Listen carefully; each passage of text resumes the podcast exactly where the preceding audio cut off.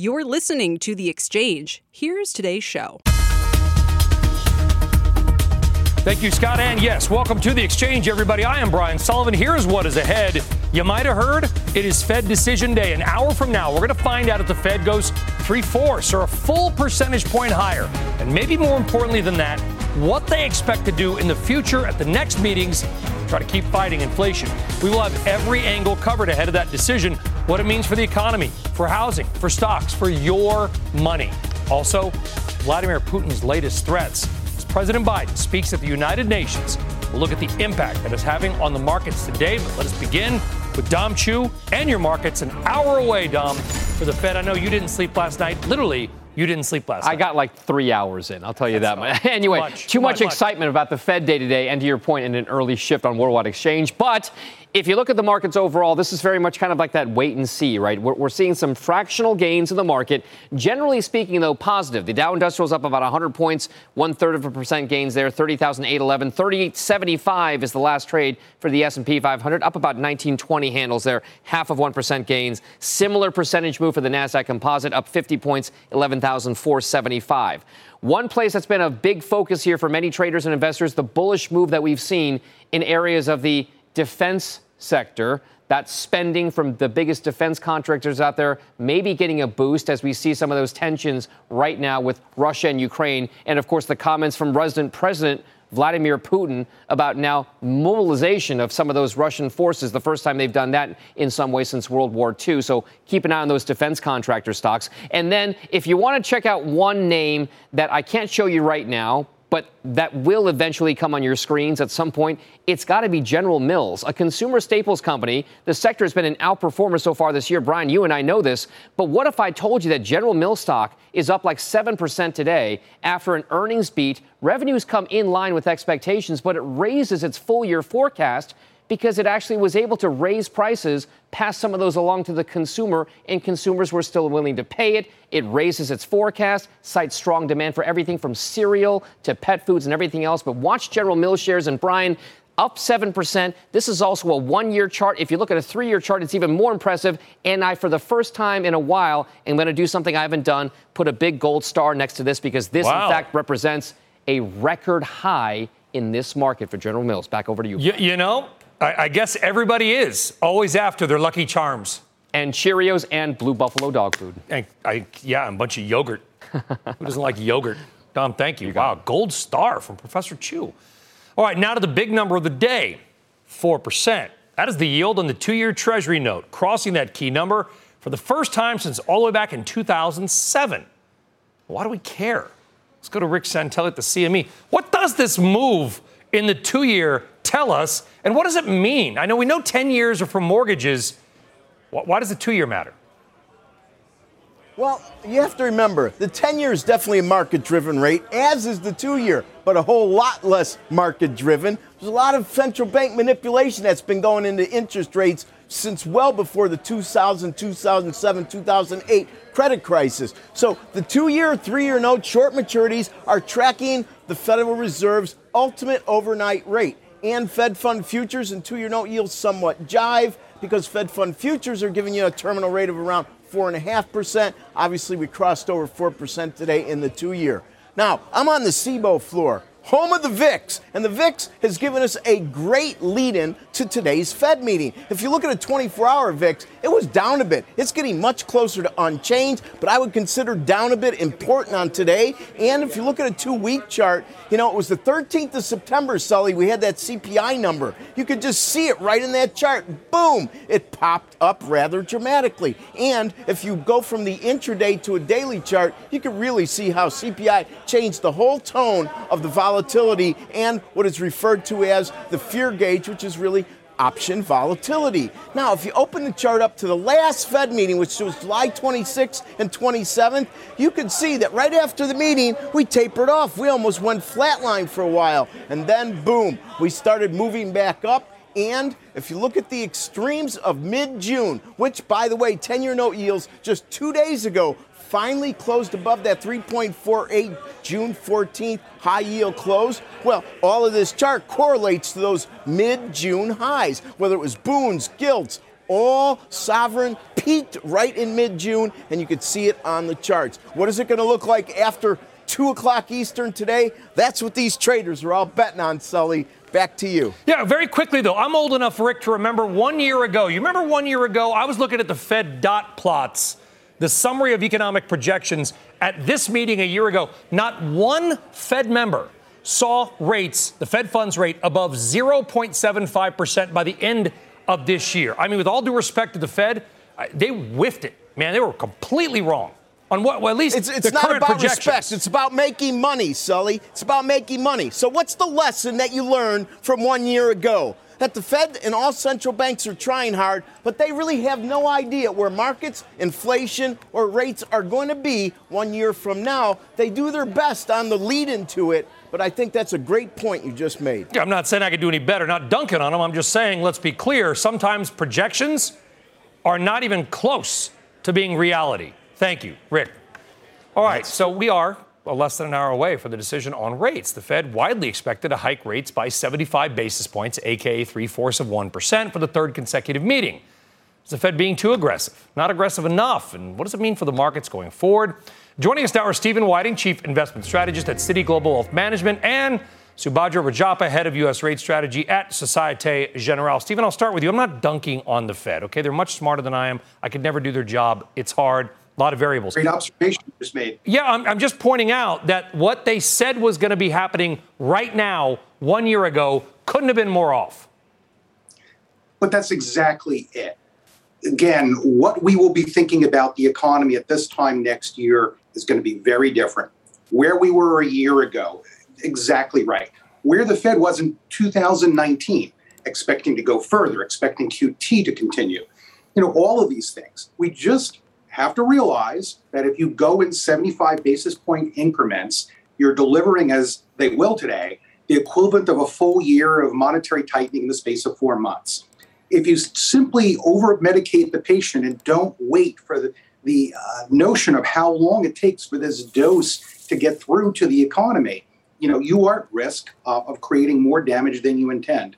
And it's in next year's economy, next year's inflation rate that we'll see that. We can definitely give you some points and show uh, exactly what is happening yeah. on a forward looking basis that is not obvious today. So, Subhadra, I'm going to trust you, I think, more than the Federal Reserve on rates. Where do you see interest rates one year from now? That's, of course, a very hard question to answer, given how, as you pointed out, just a year ago, two-year yields were around 20 basis points last year this time. So we're looking at just a precipitous rise in, in yields. But I think I agree with the premise that that that uh, Steve was uh, laying out earlier, which is that I think that the Fed is definitely keen on front-loading rate hikes, getting rates to perhaps you know four percent by the end of the year, maybe peak Fed funds rate at four and a half percent. But broadly speaking, I think that as we all know, policy works with long and variable lags. So they're eager to get rates rates out to to four percent and, beyond, but they're going to really need to see the imp- the impact, broadly speaking, of of higher policy rates. And you're already starting to see that somewhat in employment is is strong, but then you're starting to hear of uh, headlines of, of people uh, laying off workers. You're also seeing that on uh, on other metrics. Uh, on the earnings, I'm sorry, on the um, on uh, on uh, you know forward guidance from you know the FedExes of the world. So there's still you know there's definitely some slowing down uh, in some of the metrics, but again, it's too early. The, the economy is still pretty strong. The trajectory for, for rates is, is probably higher over the near term. Hey, would you agree with that, Stephen? Probably higher? I, I think it is. It's the way they've operated. Uh, again, probably moving up rapidly will mean that we will not sustain as higher rates as we would get if they were going gradually, if they were allowing the economy to adjust to it. You know, whether that's good news or bad news for you, that's to consider. But I just give a concrete example for everyone. Uh, we have had uh, the monthly pace of new home sales from the end of 2020 to now. It's fallen 51%. You know, what are construction outlays? What are housing completions? Minus 2%. Why? Uh, because it takes six to 12 months to plan and build a house. Uh, the construction pace is based on where interest rates were, what the sales pace was when it was higher and rates lower construction employment is at an all time high trying to complete these houses. We're going to see very large, probably double digit drops in construction related employment in the coming year. uh, and it's pretty obvious, and this is going to spread uh, more broadly to the economy. It's just the easier example of interest rate sensitivity. So, in the coming year, when employment falls, uh, the Fed will react to it then. Uh, and they have, and they have even yeah. back in the days of Paul Volcker. I just wonder, Subhadra, if they're if they're reacting too aggressively or not aggressively enough, because they increased money supply by 40% in the last two years. They drop rates to basically zero. In their defense, again, we didn't know what was going to happen with COVID and the economies, but pretty much everybody by the middle of last year realized that a lot of parts of the economy were stronger. You know, consumer spending, everyone's buying a car, everyone's fixing up their house. How, in your mind, if the Fed made a mistake, what would what would be the mistake that they made? Well, the mistake is that they mm. kept purchasing assets well into the middle of next of this year, and they and they were a little bit late, I would say, on starting to hike rates because there were very clear signs, I would say, as early as August of, of last year that inflation was going to run a lot hotter than what they had penciled in. But it, it, it took them a while to sort of shift away from their transitory narrative uh, and sort of you know sort of you know switch to a much more hawkish tone. And now that they are, they're really starting to catch up and ramp up the pace of, of rate hikes. Mm. Uh, and now we have to wait to see what the impact of higher policy is on the broader economy. And I think we found out that the word transitory should probably be removed from the lexicon going forward. Stephen Whiting, Subhadra Rajappa, thank you both very much. I know you got the Fed meeting. We'll let you actually do your job. All right, meantime, this is a huge story, folks. I know we're talking a lot about the Fed, but Russian President Vladimir Putin is doubling down on the war in Ukraine, announcing that he is mobilizing hundreds of thousands more troops in an effort to gain more ground as the conflict enters its seventh straight month. Here's what President Biden had to say earlier today in his United Nations speech. Calling, calling up more soldiers to join the fight. And the Kremlin is organizing a sham referenda to try to annex parts of Ukraine, an extremely significant violation of the UN Charter. This world should see these outrageous acts for what they are. This war is about extinguishing Ukraine's right to exist as a state, plain and simple.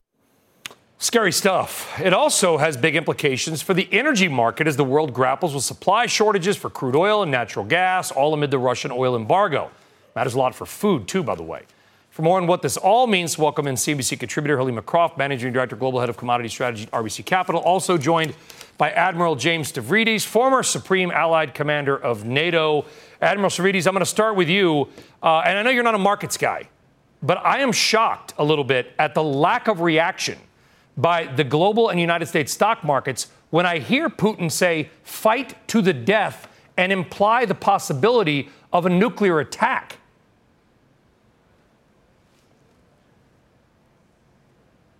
I think you've got to take that very seriously. Um, now, let's put it in perspective, however. Um, I think it's unlikely that Putin would actually reach for that nuclear weapon. He realizes that doing so, even a tactical nuclear weapon, would simply drive away the enormous tranche of swing votes, if you will, in the global south. Uh, nations he wants to keep at least neutral Nigeria, South Africa, Brazil, India, all of them would depart the Vladimir Putin pattern if he used a nuclear weapon. So I'm more focused on the mobilization of 300,000 troops. I think that's a very significant step. Um, it smacks of desperation. It'll be a very hard lift to get all of yeah. them into fighting form. But uh, we got to take very seriously what we're hearing from Putin. Yeah, and it's it's tough, Helima, because you you know the Russian troops are getting decimated. They're being run off. Many apparently are retreating. They're surrendering. It's Putin's humiliation. But isn't that where the danger zone is?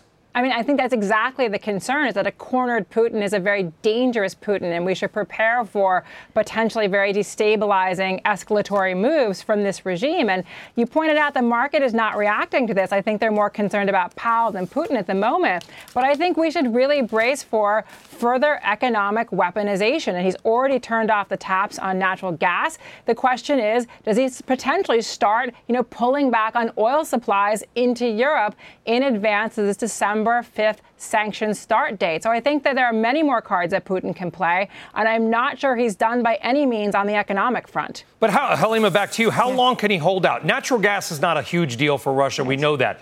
Oil is. It's a petrodollar state. Putin does not hold all the cards here with energy. Well, when we think about oil, I would say yes, it is the main revenue earner. But there's a volume price dynamic. It's not like Vladimir Putin, I think, would go to zero. But he's already facing the prospect of being locked out of Europe by December 5th. All he needs to do is start pulling back early, essentially saying to Europe, You're going to cut me off on December 5th. I'm going to cut you off now. And so, again, I think we should prepare for a potential reduction in Russian oil volumes. That does not mean he goes to zero, but he certainly can raise the stakes in this economic game of brinkmanship.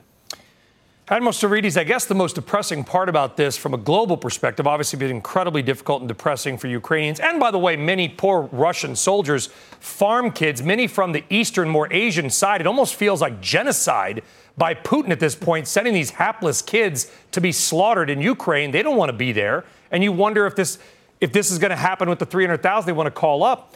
No one's talking about any kind of an exit ramp at all. I mean, how do we get, how do we resolve this without this dragging on for three or four years? Well, I'll give you a short three word answer, which is I don't know. Nobody knows, but I'll give you a, a base case of what could happen here if you think of this in private equity terms, here are two companies that both have burn rates that are very high.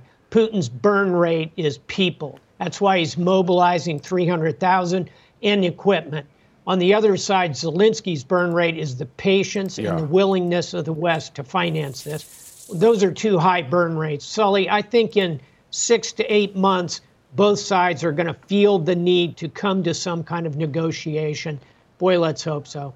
Helima, the, the, the, full sanctions are supposed to kick in December 5th. Yes. Are you, is it still a 100% chance, or is there a chance Europe tries to throw, by the Putin, and by the way, themselves, an olive branch, delay the sanctions just to give a little wiggle room?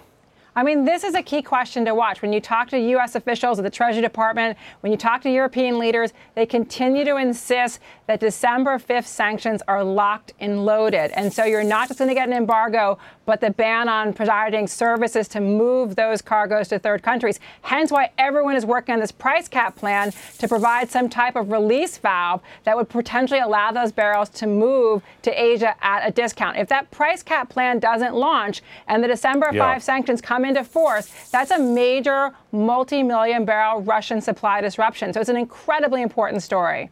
Scary stuff, but we're glad you're on it. Uh, Helima Croft, Admiral James Stavridis, thank you both. All right, on deck. Home builders are higher on some new housing data. It's actually good news for you if you're a buyer. We're going to break down the numbers and what today's Fed decision means for your mortgage and your money. And if you're looking for some ways to put money to work in a rising rate environment, our trader has a couple of names, including this mega cap name that just hit a new 52 week low. Big buying opportunity? We'll talk about it. Less than 42 minutes to the Fed decision on rates. We know they're going to raise high, raise rates. How high are they going to go? Well, you got to stay tuned to find out.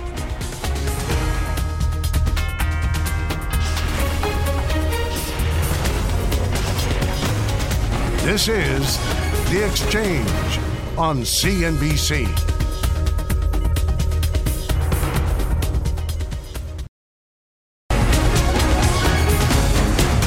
All right, finally, a little good news for home buyers as prices are beginning to fall.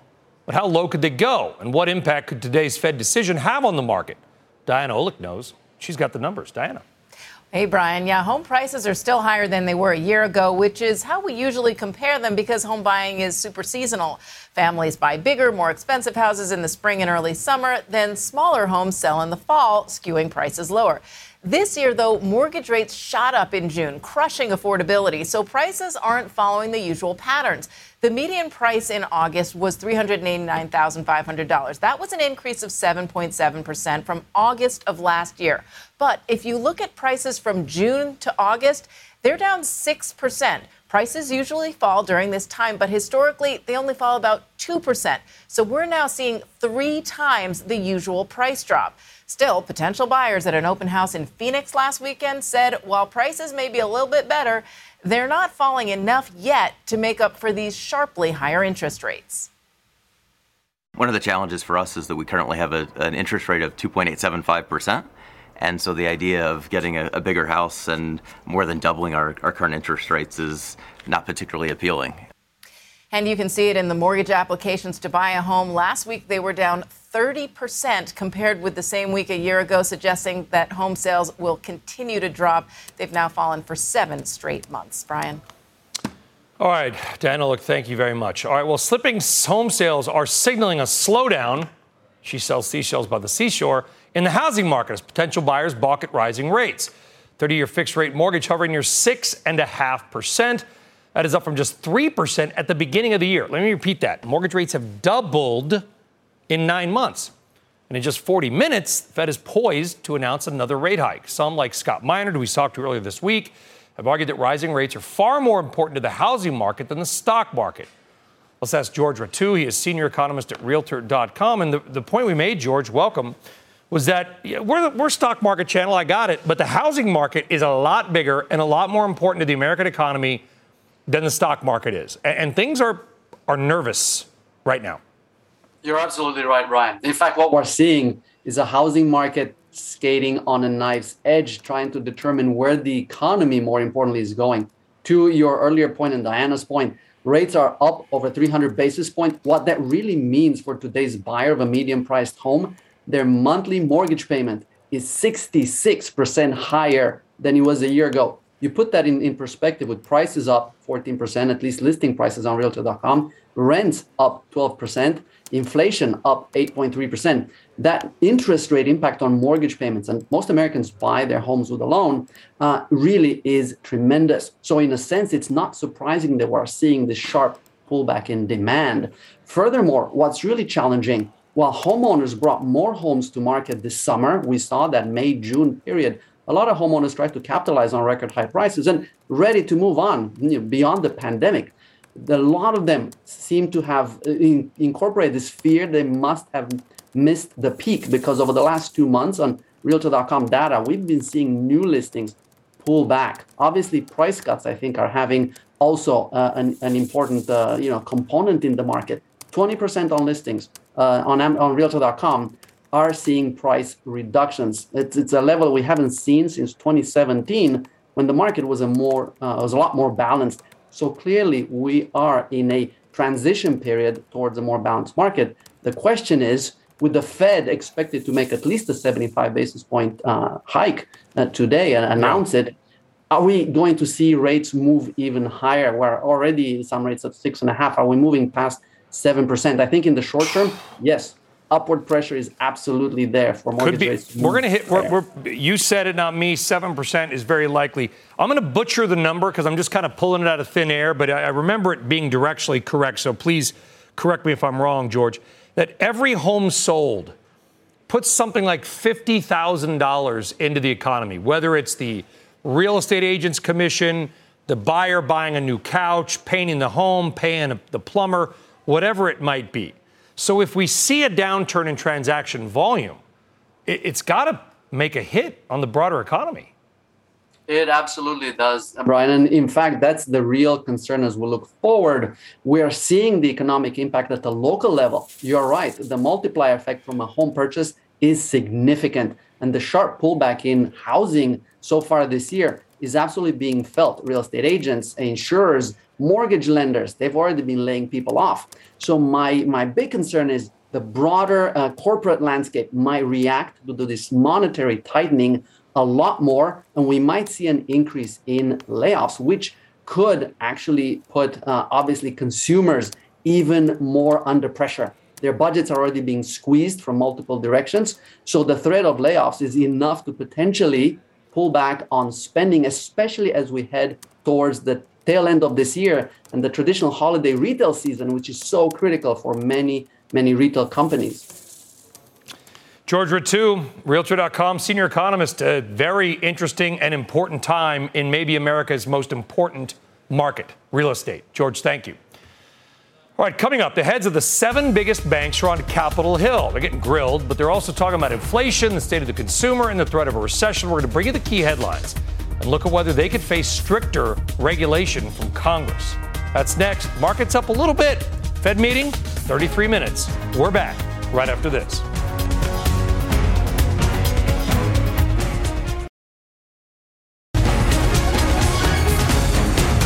Call it the data bank. Let's get now to the Fed numbers here because the Fed numbers, the market numbers, because there is. You might have heard about this Federal Reserve meeting in 30 minutes. I saw Tyler Mathisen over there doing push ups, getting ready for this Fed meeting. It's a big one. Ahead of it, the Dow Industrial Average is up 100 points, NASDAQ up four tenths of 1%. Let's check some of the sectors ahead of that meeting. Staples, the sector, not the store. Industrials and utilities are leading the way. Communication services, of which Facebook slash Meta is the biggest and most terrible performer, is on the downside. All right, travel and leisure are among the worst performers in the S&P 500. Las Vegas Sands, Royal Caribbean, Marriott, Expedia, and Hilton down more than 3%. In the Nasdaq, the Chinese internet names are getting hit the hardest. Names like Pinduoduo, NetEase, JD.com, Baidu among the biggest laggards. Oh, look at 5.17%. Paul Amon, 5.17%. That's something for Paul. There you go. He's one of our producers. We're also down about 4% on most of the other names as well. Now, He's done with the push ups to the aforementioned Tyler Mathisen for a CNBC News update. I'm going to go into a meditative state before the uh, 2 p.m. show. Let's give you the news update. New York Attorney General Letitia James is suing Donald Trump, if you hadn't heard, his company, and three of his children for fraud. She seeks $250 million in fines and bans on Trump and his children from running companies in New York. The complaint demonstrates that Donald Trump falsely inflated his net worth by billions of dollars to unjustly enrich himself and to cheat the system, thereby cheating all of us. A spokesman for the Trump organization slams the New York suit as politically motivated and that it, quote, has nothing to do with the facts. Former President Trump making his own response on his Truth social media platform. He calls the suit another witch hunt and says James should be focusing on crime and murder rates in New York City.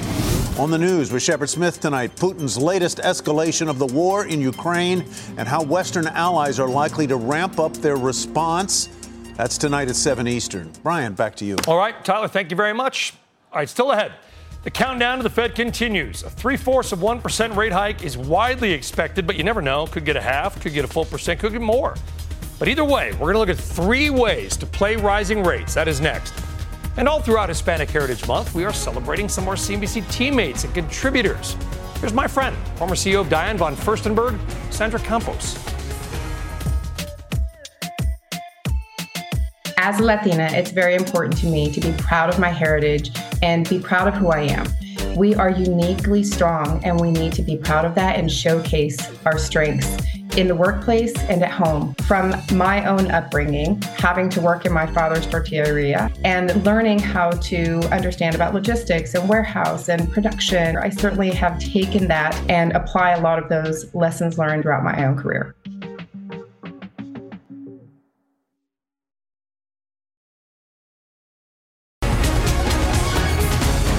All right, welcome back. And by the way, thanks to everybody across America watching, and listening, maybe having a sausage boat in, I don't know, Iron Mountain, Michigan right now. Thanks for watching. All right, we are less than a half an hour from the Federal Reserve decision. You might have heard about that. They are widely expected to raise rates and probably indicate they're going to raise rates again, which all begs the question what does that mean? What do I do? Delano Saporu knows he is New Street Advisor, CEO, and a CNBC contributor. I mean, I'm not going to ask you how old you are, Delano, but it's been a long time since we have been in a rising rate environment. I mean, there's a lot of people on Wall Street that have never invested, managed money, or worked in a rising mm-hmm. rate environment. I mean, you got to be like my age. To, and even I was like four years old, kind of, when that happened. What's your best advice right now? Best advice, uh, Brian. First, I wanted to know how many push ups did Tyler do? Because I'm actually worried that I would not be, be able to beat him in a competition. Like the Fed, but, he did uh, 0.75 push ups.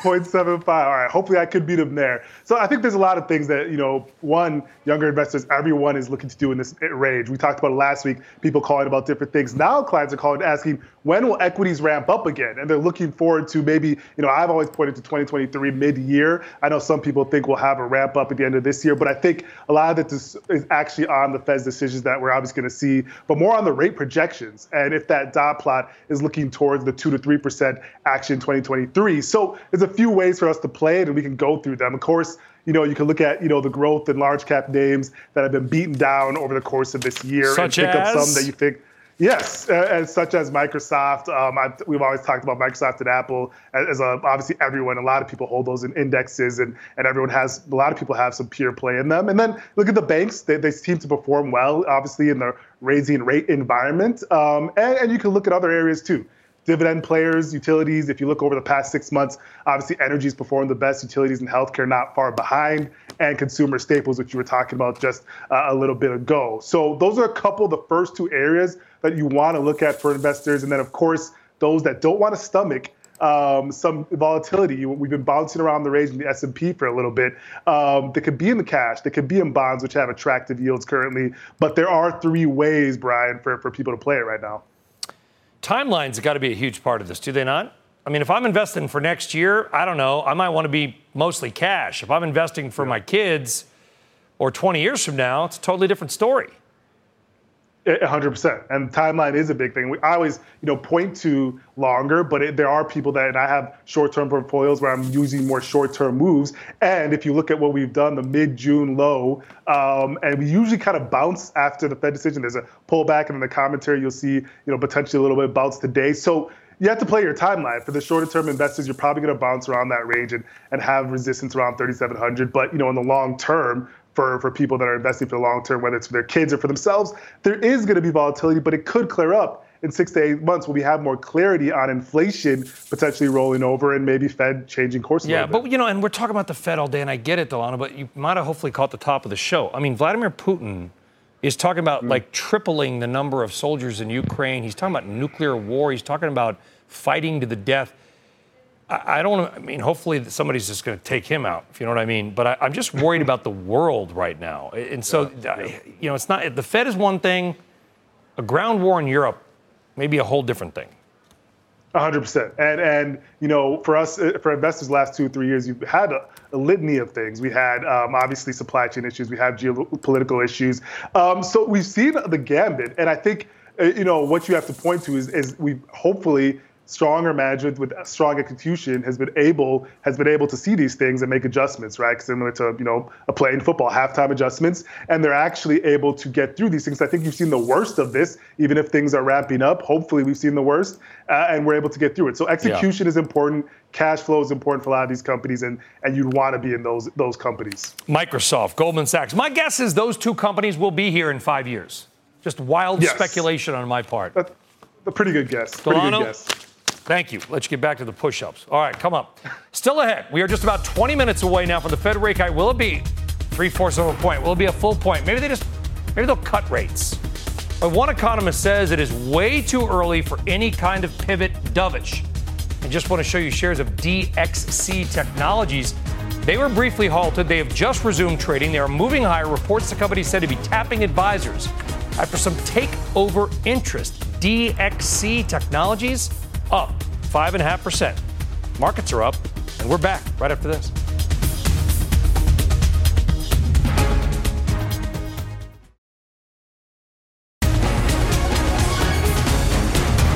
Because time marches on, we're now less than 20 minutes from the Fed rate decision. And while a 75 basis point hike is basically baked in at this point, investors are also keenly watching economic projections for the next few quarters, so called dot plots. Although not an official forecast, it does give us a peek into the Fed's mentality and potential of future rate hikes. Joining us now to discuss is Aneta Markowska, chief financial economist at Jefferies. Aneta, uh, I was talking at the top of the show. I don't know if you caught it, and I was looking at the dot plots from September 21, last one year ago.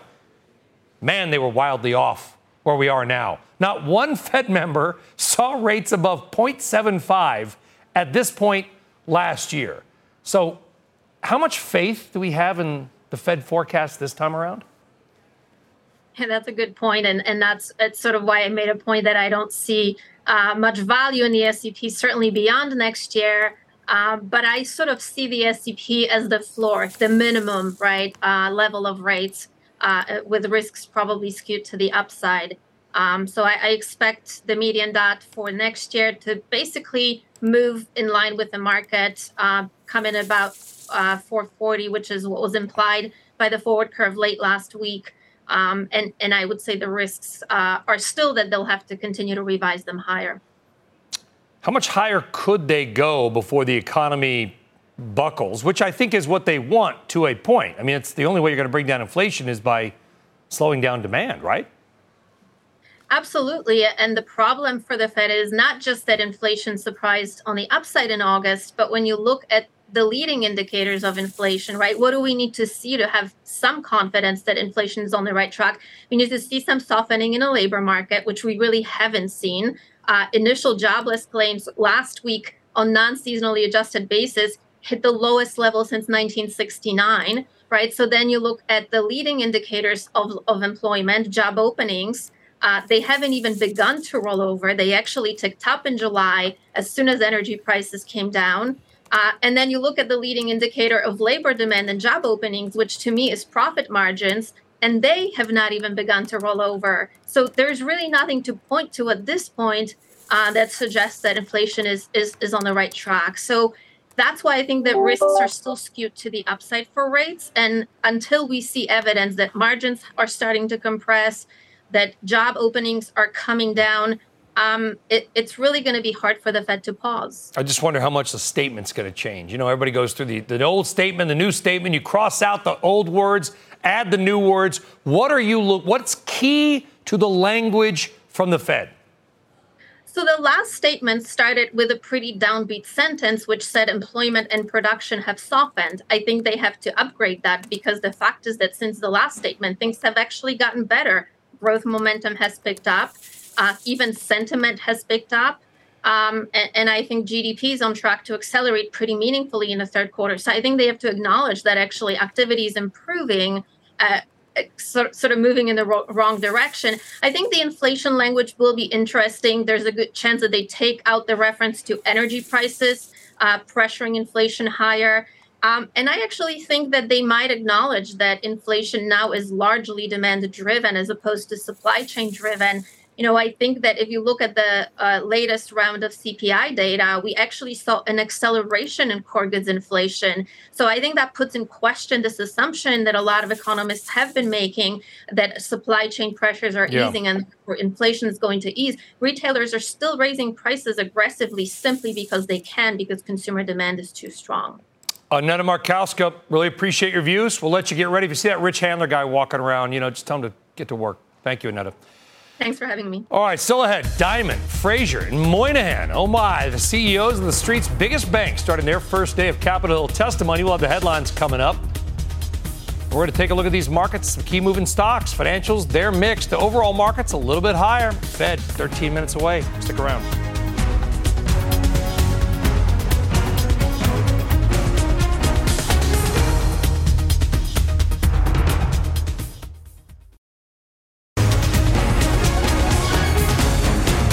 Welcome back. The CEOs of seven major banks testifying in front of the House Financial Services Committee today. Leslie Picker has been has had the joy of monitoring that hearing and joins us now with the latest. I mean, just you know, you're waiting, well, bated breath.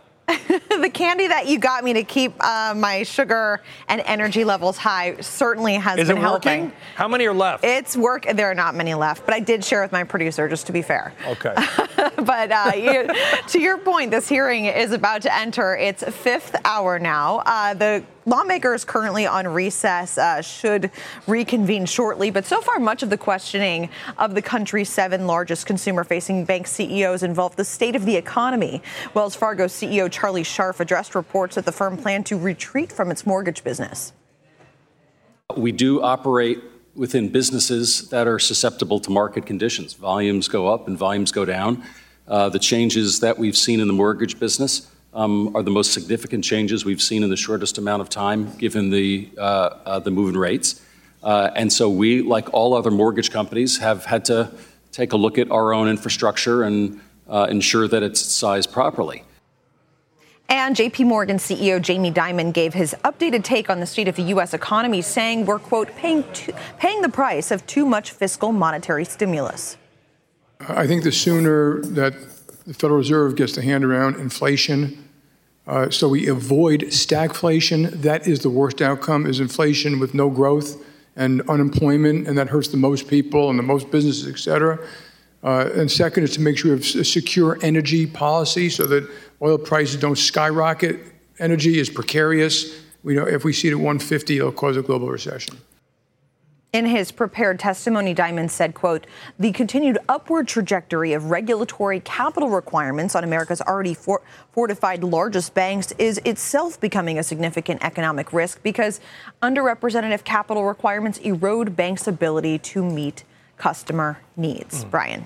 I mean, the comments 150 on oil global mm-hmm. recession. Pretty, I mean, he, he doesn't mince words, Dimon. No, he did earlier speak to kind of the, the chance of a soft landing. He said there is a small chance that we do have a soft landing, while also noting there's a chance that we have some sort of mild recession and a chance we have a more severe recession. He didn't put numbers on those probability weightings, but um, it does appear that at least kind of relative speaking, he puts the smaller okay. probability on that soft landing at this point in time. Leslie Picker, Thank you. Save a couple of those Sour Patch Kids for me. You better hurry. Oh, you better good hurry. grief. Leslie, thank you. All right. Folks, that does it for us here on the exchange. Power Lunch at CNBC picking up the coverage, the big Fed rate call, rate decision, and outlook. Next.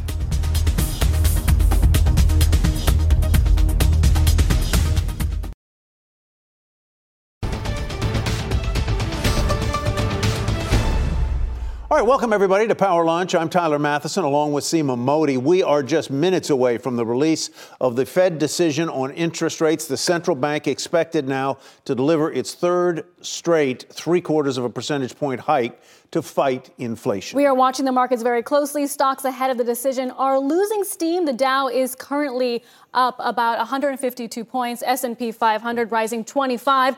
Nasdaq Composite is still holding on to a gain of 7 tenths of 1%. The bond market clearly in focus. The yield on the 10-year Treasury note touching 4%. We got about four minutes until the news comes out. Meantime, let's uh, welcome David Kelly, Chief Global Strategist at JP Morgan Asset Management, Katie Nixon, Chief Investment Officer at Northern Trust Wealth Management, and Jim Caron, Global Fixed Income Portfolio Manager at Morgan Stanley Investment Management. Got a lot of brain power here. David Kelly, I remember when we began this cycle, I forget whether it was April or May or whenever, you said something that is stuck in my head that the typical problem with Fed policy is that they, under these circumstances, is they start too late, they go too high, and they stay there too long. Is that still your fear?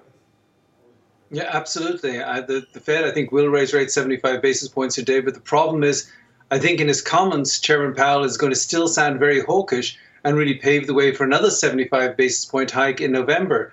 And this path is too much. This economy is slowing down to a crawl. Inflation is going to roll over anyway, maybe not as fast as the Fed would like. Uh, but I think the, the Fed is in grave danger of tipping this economy into recession by being more hawkish than they need to be right now. Jim Caron, what do you say? You agree? Well, oh, I, I think I think Dave brings up some really good points. The thing is, is that the Fed is behind the curve, and that you know we, we all know that monetary policy works with a lag, and we have to know we have to try to figure out when they're going too far. But right now, we see inflation pressures as really topping, but but also broadening out. So I think they have a lot more work to do, and are very likely to sound hawkish and probably signal another 75 basis point move again at the next meeting. Katie, the, the rapid rise in the two year note now above 4%, what does that tell you about how investors are positioned ahead of the decision?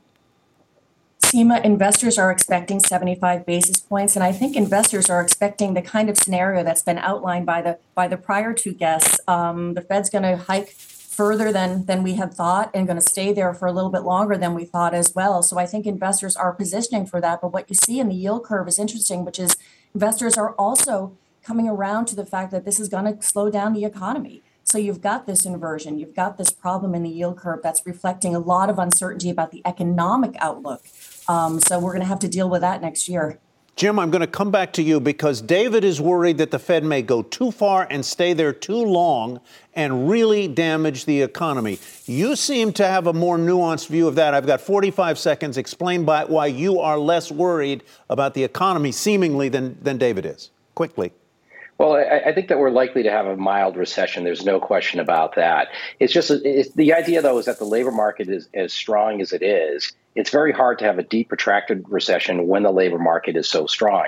So it's not that the Fed won't hike rates too far and keep them there for too long. They probably will. It's just a question of how much of an impact does that have on the broader economy and how much of a recession most likely does that cause and how deep will that recession actually be and i'm in the camp that it might be a little bit more on the mild side even if we have one Right. Well, we are in a complicated time, both in terms of the economy, in terms of geopolitics, and the rest. We've got about 10 seconds now until we can go to Steve Liesman for the news, and let's do that. You've been listening to The Exchange. Make sure you're subscribed to get each episode every day, same time, same place.